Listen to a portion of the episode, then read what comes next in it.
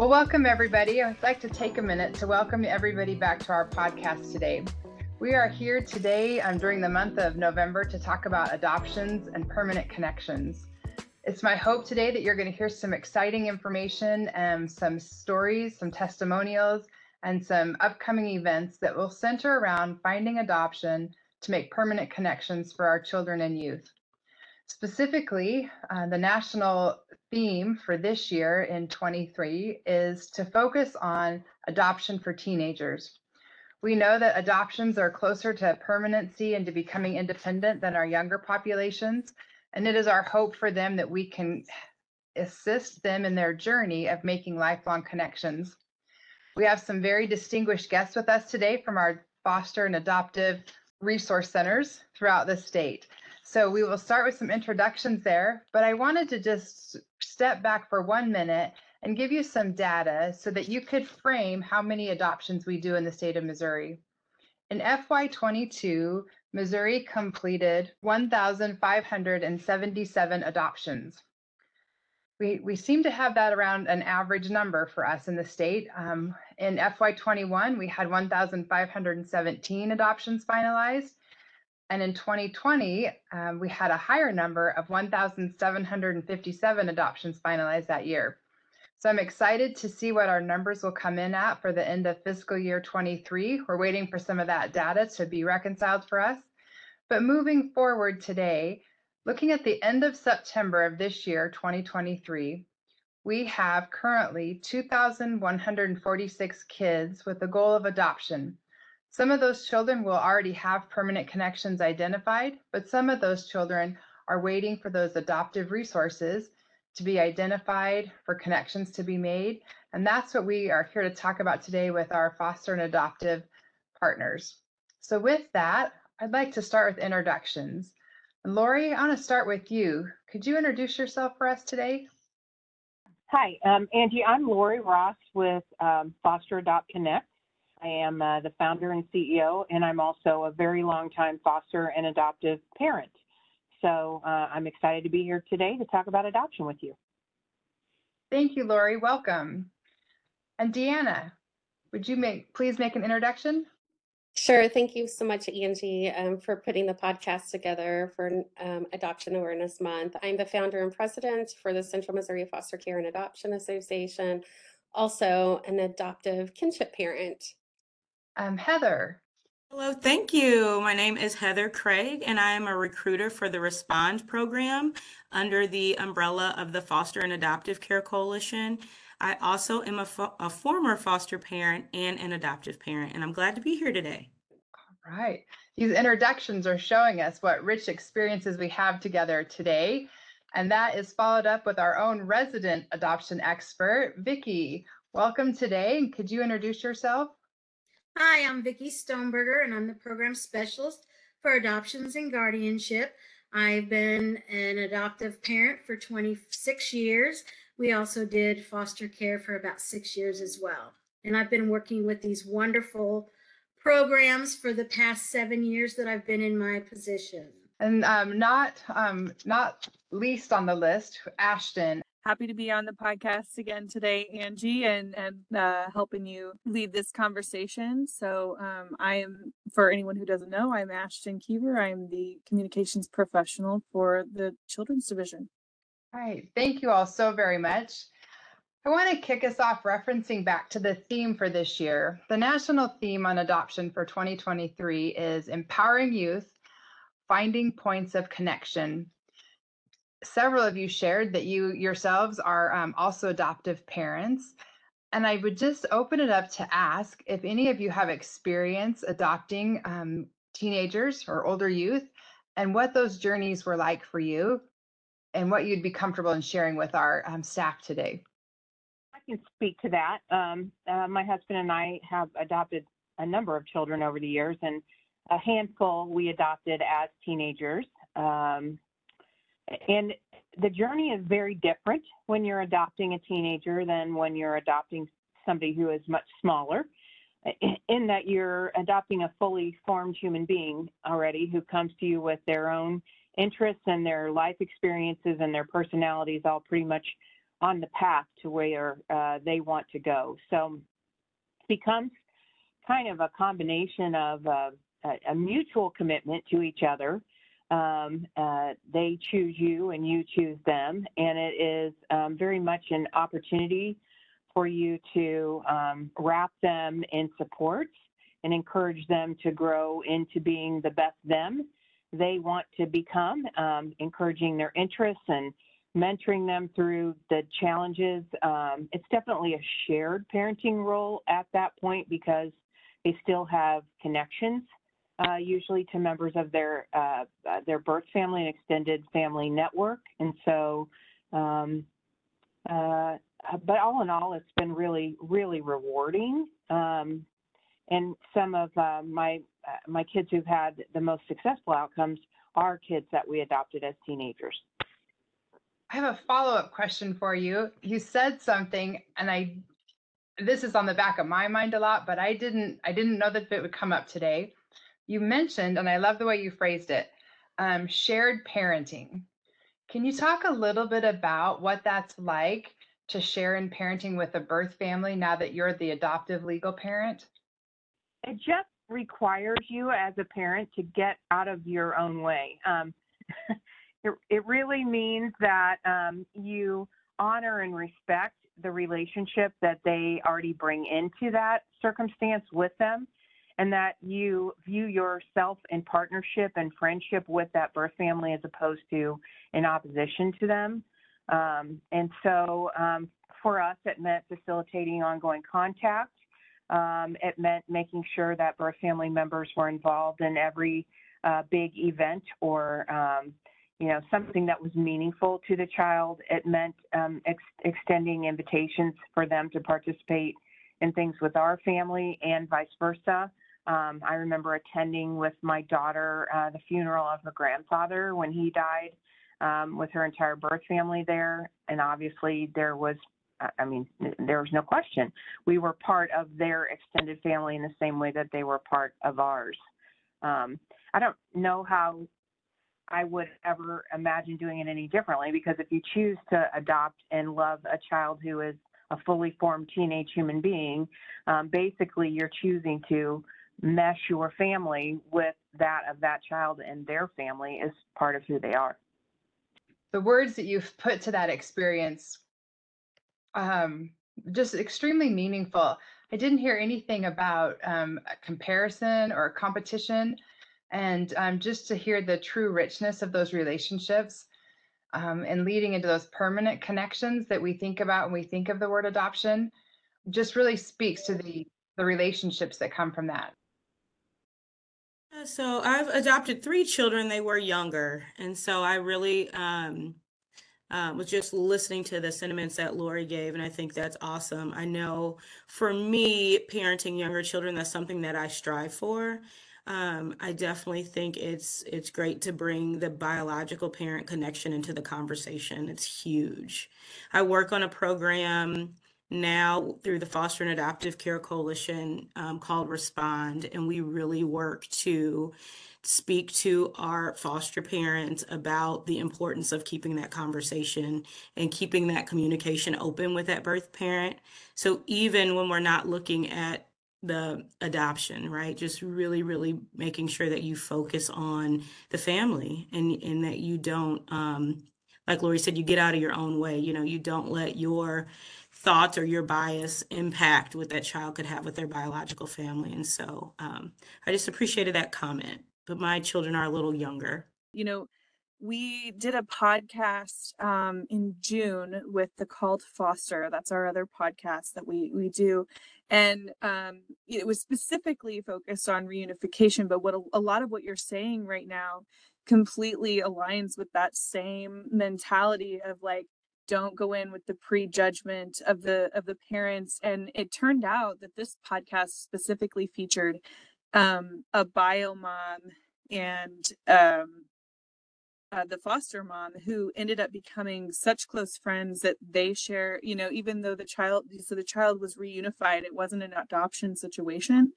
They are like family now. They just they have all of their holidays together. And so um I just wonder, like, is it an opportunity for you to extend your family in that way as well through adoption? Um, if you can maybe get past what maybe, I think Angie kind of mentioned it was a lot of people probably think about it being like a competition thing. Um, you know, I I just always feel like the more people that love on these kids, the better. Um, these children come from hard places and you know, we don't always have the answers. We're on here telling our personal stories and our professional backgrounds, and we still don't have all of the answers. You know, no one no one comes with a book, and um, there's just a lot of rich information and rich connection that you can make with a child's biological family. So that's awesome that you all did a podcast on that. Yeah, and I would agree that I mean the the worst that's going to happen is that relationships get messy sometimes. But I mean honestly, if you go home tonight, you're probably going to have messy relationships in your own house with your own family that lives there with you. So I mean, if the worst thing that happens is relationships get messy, oh well, then we're all learning how to work through messy relationships together. So um, it's you know it's all around the mutual love of the child. Um, yeah, I adopted my nieces and nephews, so it's a little bit different. Um, they came in, a, one was a little older, but the other two were younger.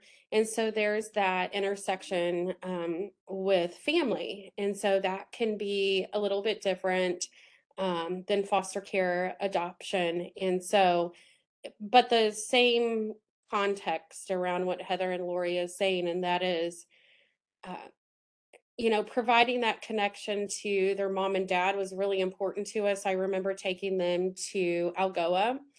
Uh, to a program there through MU Extension years ago, whenever we um, got the kiddos, and um, there was a, a program that they could do arts and crafts and learn how to, you know, cook together and all sorts of stuff. And um, it might have been kind of scary at first, but after the kids got in there and sat down and and really was able to connect with their father and and learn that you know uh, that he loved them uh, that that regardless of of the choices or whatnot at the heart of of the situation he still loved his kids and same thing you know with my sister she she still loved them um and so we didn't want to ever take away uh, that opportunity for them to connect to their mom and dad because we were really, really hoping that they would be reunited. And we tried for many years to reunite them back, but unfortunately that didn't happen. And we went ahead and went into the adoption phase of things. But even through adoption, you know, we never did close the door. We continued to make sure that those connections were there. Uh, you know always opened our door to make sure that that that that was happening camping trips you know whatever it was. Um it's a little bit different than going from auntie to mom. Um you feel kind of guilty for that whenever you're with your sister in the same room and and and so there are some things that had to be you know figured out with that but i'm just really you know speaking honest and truth around this situation, but um, uh, I don't think any child in foster care or kinship care or through adoption can have too many people to love them. You know, uh, I I think that um, you know whenever we're talking about points of connection on this podcast, you know, it's I think the more the merrier. As long as you know uh, we've got healthy relationships there. And like Lori's talking about, I mean, I don't know of a person that doesn't have messiness. I don't think it matters whether you adopt a child from birth or at age three or at age 14. Those connections that no matter what, when you adopt a child, usually around the teenage years are going to be when that child really starts to comprehend what adoption really means and maybe start asking about their past. And one of the things that I really like in working with our family resource centers are they, you know, not only do, you know, the heads of these corporations and organizations have the experience, they really um, employ a lot of their staff that have these experiences. And so, you know, just kind of knowing that, you know, these these organizations are there for families no matter when they adopted and really help those families through some of these things that they're dealing with with those connections they do understand. And so one of the things i, I wanted to kind of add is you know missouri parents have been benefiting these organizations since since 2007 through a house bill 11 and even though we have you know they're they're the three they actually touch every county that we have in Missouri. And they have offices all over the place St. Louis, Kansas City, Springfield, Jefferson City, Rolla, Columbia, Osage Beach, Macon, Hannibal, Cape Girardeau, and in Wright County. I hope I didn't miss any. Um, but you know, not only do they actually have centers in those, they, they touch each county. So our families um, of no matter when they adopted can reach out during connections you know that they're having with their with their children um, to to people that understand and their employer employees understand where they're coming from. So uh heather deanna lori you know we I, it's been really cool to hear your connections um to adoption personally can you tell me a little bit more about your organizations and um, how you work with CD to um, kind of facilitate adoptions and and what all you guys do to support families in your area? So our family resource centers, um, I'll just start. This is Lori. Um, the the family resource centers are um, are very much alike in some ways, and then we all have things that we do just a little bit differently from each other too.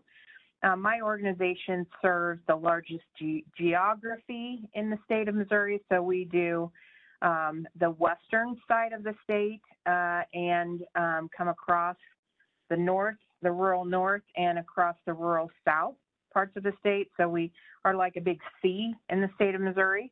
Um, and uh, Deanna's organization serves the central part of Missouri, the Central Foster Central Missouri Foster Care and Adoption Association. And the Foster and Adoptive Care Coalition serves the St. Louis area and the counties surrounding St. Louis. Um, so we are very similar in that there's core services that we all offer. So in, in, as it relates to adoption, all of us do specialized recruitment programs to assist young people um, in finding families. Uh, we do front-end recruitment services when kids are first coming into care um, through the 30 Days to Family model that the Foster Adoptive Care Coalition created. And we do diligent recruitment and search on the uh, back end of the foster care system for youth aging out of care.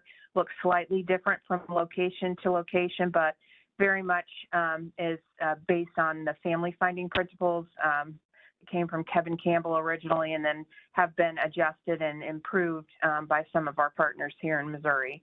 So in, in that way, we do those things collaboratively. We also provide a lot of direct support to the families that are providing care for the kids, including um, tra- training, plenty of available training, um, opportunities for support group, respite opportunities, um, opportunities for stuff, um, giveaway things, uh, clothing, um, food, sometimes, um, and then we do a lot of work around advocacy or um, individual case specific support where we're working with a family who has questions, needs a referral to a service provider, or um, needs help navigating a situation because, you know, parents who adopt children from foster care, um, no matter what kind of parent we are, relative kinship, foster, adoptive, whatever it is, um, navigating a bunch of different bureaucracies. And, and no offense, but the Children's Division is definitely one.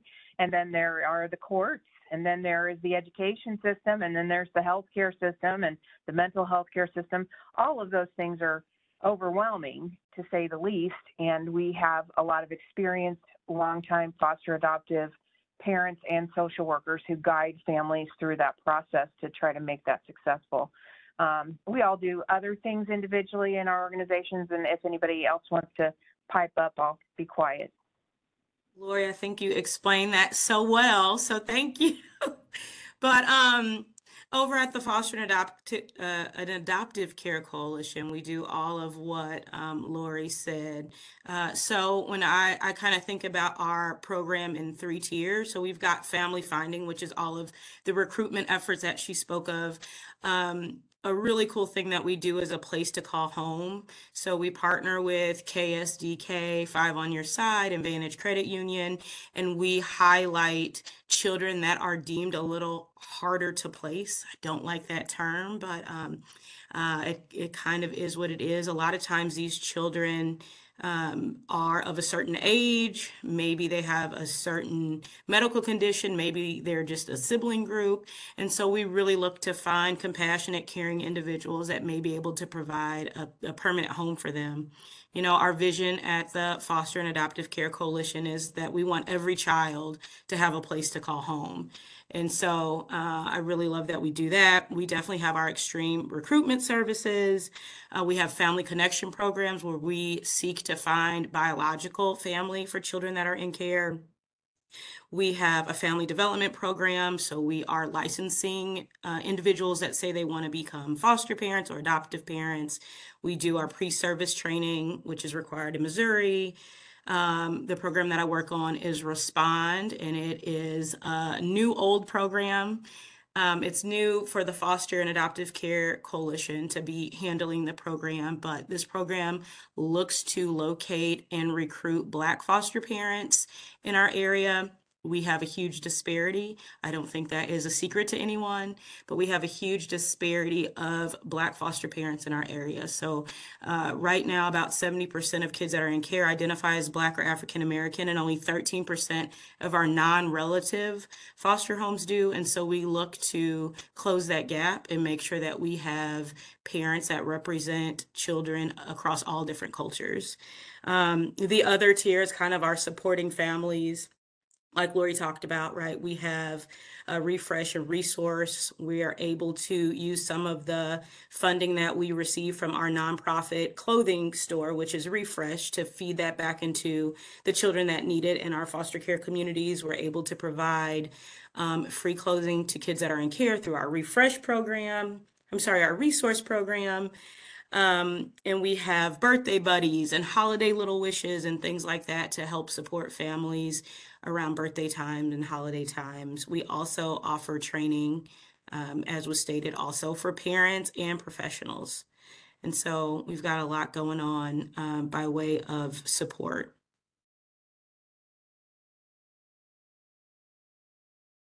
Great job, Heather and Lori. I don't know what else I can add except for to say that we do training and adoption competency um, programming here in Bend, Missouri, in in partnership with Foster Adopt Care Coalition and and um, CASE Center for Adoption Support and Education. Uh, I think that program is really um, helpful for families that are both pre and pre-adoptive and then also going through the adopt adoption process really um, i think those competencies help to stabilize homes um, and and just provides a, wealth of knowledge for adoptive families. Uh, i know i didn't have that uh, program back when and i would have loved to have it. Um, we do the same type of things. Everything from family finding uh, we've replicated a program from Lori's organization called Extreme Family Finding, which is targeted recruitment for for um, kids who have been exposed to long term uh, foster care, and just really trying to mitigate mitigate that for them, and, and trying to find some permanency, whatever that permanency may look like, whether or not it is true adoption or just connections to adults or or being able to go out on their own with really connective um, people support and mentorship and whatever that may look like. We also do 30 days to family which is really a bridge for kids who come into foster care um, and trying to get them out within a 30 day period of time that is a replicated program from foster adopt care coalition um, and then you know we we do a lot of support around community connections youth project program, which is a replicated program from Lori's group again. And that really does support youth um, that are 18 to 26.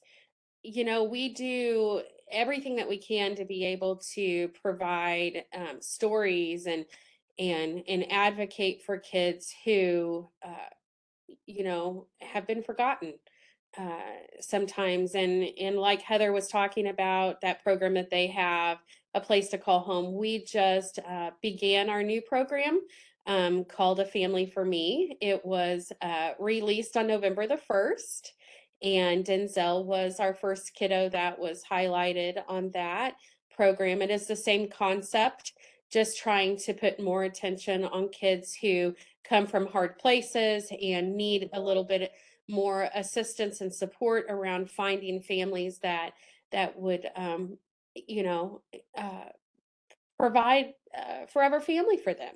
We do the same type of things too. We have the trunk clothing closet we have the tree house which is a visitation program um, that is providing a bridge for biological families to come visit with their children as often as they possibly can to try to reunite them as quickly as they can. So any of the licensing agencies and children's division can use the treehouse. And we just really encourage everyone to sign up for that. We can offer transportation to biological families or or pre-adoptive family, whatever that is, um, to get uh, those kiddos to be able to to to visit more often. Um, and so uh, we too have, uh, think, you know, we provide holiday baskets to families and and partner with other community organizations to provide holiday gifts or financial support through advocacy or educational support, legal support, family support. Uh, sometimes IEPs and 504 plans can be a struggle for our families. They're not really sure how to navigate that. And so we try to support them with our advocacy program with that as well. Uh, there's a lot going on at the Family Adoptive Resource Centers of Missouri. We all try to do our best. Um, along with advocacy, we work with legislation a lot. Um, we're at the Capitol a lot. Our head our headquarters is in Jefferson City. So if Lori or Melanie's team needs us to go over there and talk about a specific um, issue that that may um, impact our our kiddos, we will do that. You know, we're just we're just all trying to come from a place of help and support and connection and and collaboration uh, with our stakeholders and children's division. You know, and I I would just like to kind of add, you know, you you've heard them kind of talk how they they all do work together and they do. Um, what's really nice is all three of the family resource centers work on eight core competence or core uh, services to where if a family's working with Foster Adopt Connect in Kansas City and then they move to St. Louis, they can expect a lot of the same services happening um, at foster care and um, foster and adoptive care coalition or if they move to the middle you know they have each of that the same core services but then they also have unique services as well um, and, you know, staff can look on our CD intranet where we have a map to where if they know where the family um, lives, you know, they can kind of hover over that county and whatever county it is, it's going to bring a drop down of which family resource center works in that county and lists their um, services. So I think we, we've done a really good job of letting staff know who to connect families with, you know, depending on what county, but they do all really work well together too. I just I think it's really cool how um you know I I'm kind of outside of the CD world, right? Like I'm not actively uh, knowledgeable about all of the ins and outs and the details of all of this stuff. So it's really interesting to me to hear how your organizations don't work in a silo um, you're borrowing and like tweaking and using each other's ideas to um, really carry it through the benefit um, for the children you know it's the focus is not on what can my organization do it's what can we as a partnership um, of organizations how can we um, improve the lives of these children who are looking for their permanent families who are who are needing a temporary place to stay um, whose families are working through some stuff. Like it's just really cool to hear how you work together. So Angie, I kind of was wondering, like, from the department and, and the division's perspective, how um, beneficial is it that these organizations work together so well and seamlessly on issues like this? Thank you, Ashton. I think um, they just play such a critical role for us.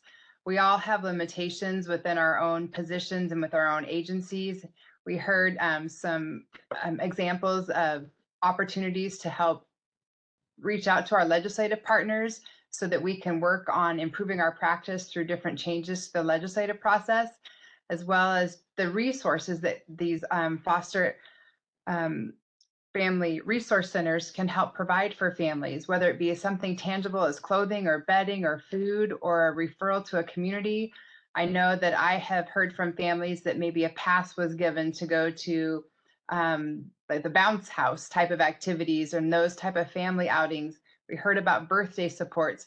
These are things that although our staff would love to be able to get, when they manage their caseloads, when it comes down to those details to support families, we don't have the resources to do that. And it's just a true blessing to have these resource centers out there to be able to partner with our families. And I think it's a good opportunity for families to feel a support from an agency that's not the same agency that's managing the case and that's working alongside the families in that situation. I feel like our our resource centers are truly a support just for our families, almost like a, a, a an additional coach, um, an additional mentor, something that is just between them without a bureaucratic system overseeing that connection. And I think that's what makes it genuine and real.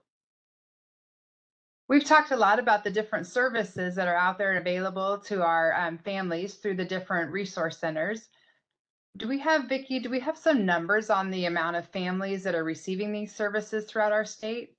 We do. I can share with you that with the FY23, all three of these family resource centers together served over 24,000 families. I'm sorry, over 24,000 children and over 31,000 families just in the FY23. And so I know every year that we calculate these numbers, it goes higher and higher. So it's every year more and more families are being served, more and more children are being served. Thank you, Vickie. I think that's really an important um, item to capture for us as we move forward and we grow our adoption resource centers specifically this year as we focus on what it means to um, help recruit families for our older youth, helping them, um, just a reminder for our November theme is empowering youth, finding points of connection for older youth. I wondered if each of you might be able to share what supports are available for older youth. If we have families that are searching for an adoption connection and we know we have older youth waiting to find permanency, what resources are available that would help a family blend at that age? There's definitely what there's strategies that can be used with older youth that um, that we need to try to employ even more than we do. For example, we do uh, Extreme Family Finding Foster Adoptive Care Coalition does extreme recruitment, um, and in those programs, we are working with those young people. We are bringing um, them into the process of helping to identify who cares about them, who do they have a relationship with, and trying to begin to explore those um, those kinds of supports. One of the things that we hope to be doing more of in the future is to um, maybe do some reverse matching, where we're able to um, highlight a family in particular, um, uh, maybe do a little video of the family and provide an array of families um, that older youth could look at and consider as opposed to the way that we do recruitment now um, and let us know who they're interested in learning more about in terms of potential uh, adoptive families. But one of the things that we know is true is that very often the folks who are most willing to step up and be the permanency placement for older youth in care are people with whom they already have some kind of relationship and connection. So that's where the the family finding the uh, relative kinship, finding the teachers, the coaches, the uh, church youth group leader, whoever it may be that that child already has a relationship with, that becomes so much more important. And again, as much as the staff um, at the Children's Division and even the, the contract agencies that hold the foster care case management contracts would love to have the capacity to be able to go out and have those kinds of in-depth conversations. There just isn't enough time to be able to to do that kind of in-depth look, um, uh, you know, on behalf of the kids. Uh, and so that is something that we do as family resource centers. I just kind of wanted to piggyback on that a little bit um, and talk about a program that we have. And it's not necessarily to identify an adoptive resource for our older youth, but we do at the Foster and Adoptive Care Coalition have our Older Youth Readiness Program. And so we have um, navigators, as we like to call some of my colleagues, that really work and walk alongside some of our older youth. They are mentors to them. So, kind of like Lori was just talking about, and how we've been saying all day, right? These points of connection. So, just making sure that they do have someone that is able to give them some sound advice or that is able to help them identify resources um, and just kind of help them with that transition into adulthood. So I, I think that, that that's a pretty amazing program that we do have at the Foster and Adoptive Care Coalition. I would echo what both Lori and Heather says that we, you know, the family targeted recruitment efforts around family finding uh, is super important. I like the idea, Lori, of reverse matching. Um, you know what's really cool about about our relationship at the family resource adoption resource centers is we're super creative people i think and we ha- we cast visions and we listen a lot to what's going on and so things like this just pop up like what lori just talked about because of because of i think a lot of conversations and stuff with our kids with our families and and they you know present information back to us um, that may be helpful. Uh, and so and so creative ideas like that reverse matching comes up. But you know, I do think that kids need to be able to choose, um, not just families choosing them. I think that um, that will help with stabilizing homes better and um, less adoption disruptions will happen. Uh, I really think that we need to do a better job of going into congregate care and in talking to those kids too.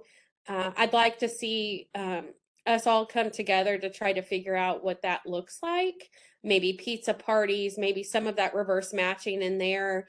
Uh, I wish that our kids didn't have to hang out in there for so long, but you know, like Heather mentioned, sometimes they're they've got some elevated behaviors or elevated issues or things like that that maybe some of the families that have been recruited are uh, you know have some apprehension or have haven't necessarily got the training that they need to feel good feel strong enough or or, or um, confident enough to be able to provide that care for for those kiddos. And i think that we can all work together to to see that through. And i think there's a lot of families out there that would absolutely consider um, adopting um, large sibling groups, medically fragile, um, and um, elevated behaviors and needs. If if if they uh, if we all can come together to make sure that we've got uh, what we need to provide that for for our families who want to adopt. Um, I think in addition to that, to be able to uh, provide information to kinship families uh, that want to adopt too uh, is really important because there's this idea of guardianship and adoption, and sometimes our kinship families are a little confused um, about the benefits and supports around both of those. And so, guardianship is completely different than adoption. And so, uh, those two, I think we can define a little bit better uh, and and really provide that information to our kinship families because sometimes it does go towards adoption just like i mentioned earlier in my you know in my personal case but hope, hopefully that helps. That does deanna thank you so much. I think um, we're getting close to the end of our time today and i wanted to say um, first of all i wanted to thank all of you from our Family Resource Centers for spending this time with us today, for sharing your personal experiences, for sharing the resources that we have available to families, the thought about these new ideas about what this could really mean to change our practice and improve our practice.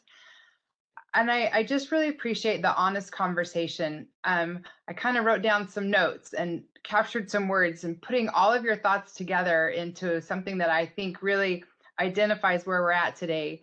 I think we have a complex system. I think it's difficult to navigate for our staff, for our families, for our youth, for our legislators. It's it's difficult to navigate it gets messy, right?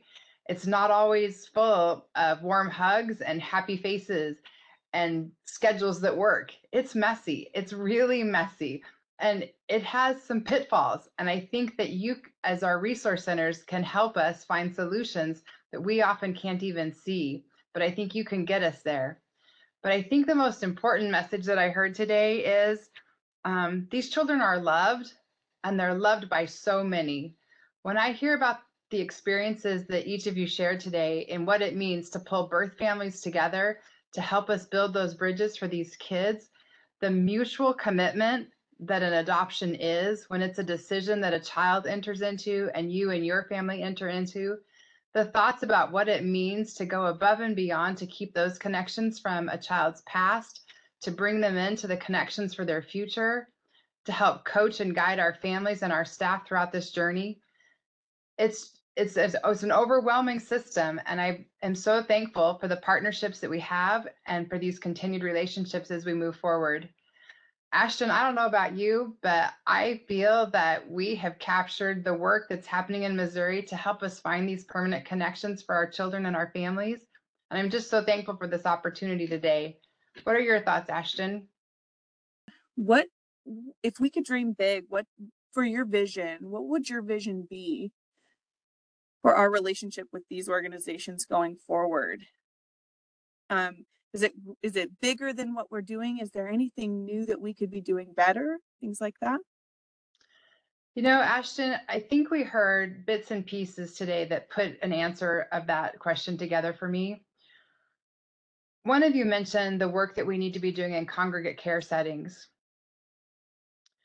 I looked at some numbers, and we have right now about 973 youth between the ages of 6 and 14 that have a goal of adoption. Some of those youth have an, an identified resource, and some of them don't. I know, and all of us know, that some of those youth are sitting in congregate care because they haven't found the right ways to deal with emotions and ask questions in a healthy space. I think the work that we could do in this some congregate care settings around finding permanency for those youth would be a goal that I would really feel values our youth and helps move them forward rather than them lingering in care and leaving care without a permanent connection. I feel like that is an area where we need to do our heaviest lift of work. I think those are the voices that we often don't capture well, and we haven't been able to find those solutions. That would be my goal to really focus on what we could do for those youth to get them to permanent permanent connections. That's awesome. And thank you for sharing that. I know that maybe you didn't come prepared to answer that question, but um, yeah, I just want to thank all of you for um, participating on this call and, and talking with us through your personal experiences, but also your, um, you know, what your organization is doing. And I just think that this is going to be a valuable conversation uh, for our team. Angie, unless you had anything left, I I think that's uh, that's our podcast for today. I just want to thank you all for um, joining us in this really uh, important conversation about adoption and, and the partnerships that we um, we have, and um, I just look forward to the work that uh, you guys get to keep doing together. So, um, thank you. We hope you enjoyed this episode. Listen to more episodes of this podcast or our newest podcast, The Call to Foster, wherever you listen to podcasts. Don't forget to like, share, and subscribe to help us reach and inspire more Missourians. Thanks for listening.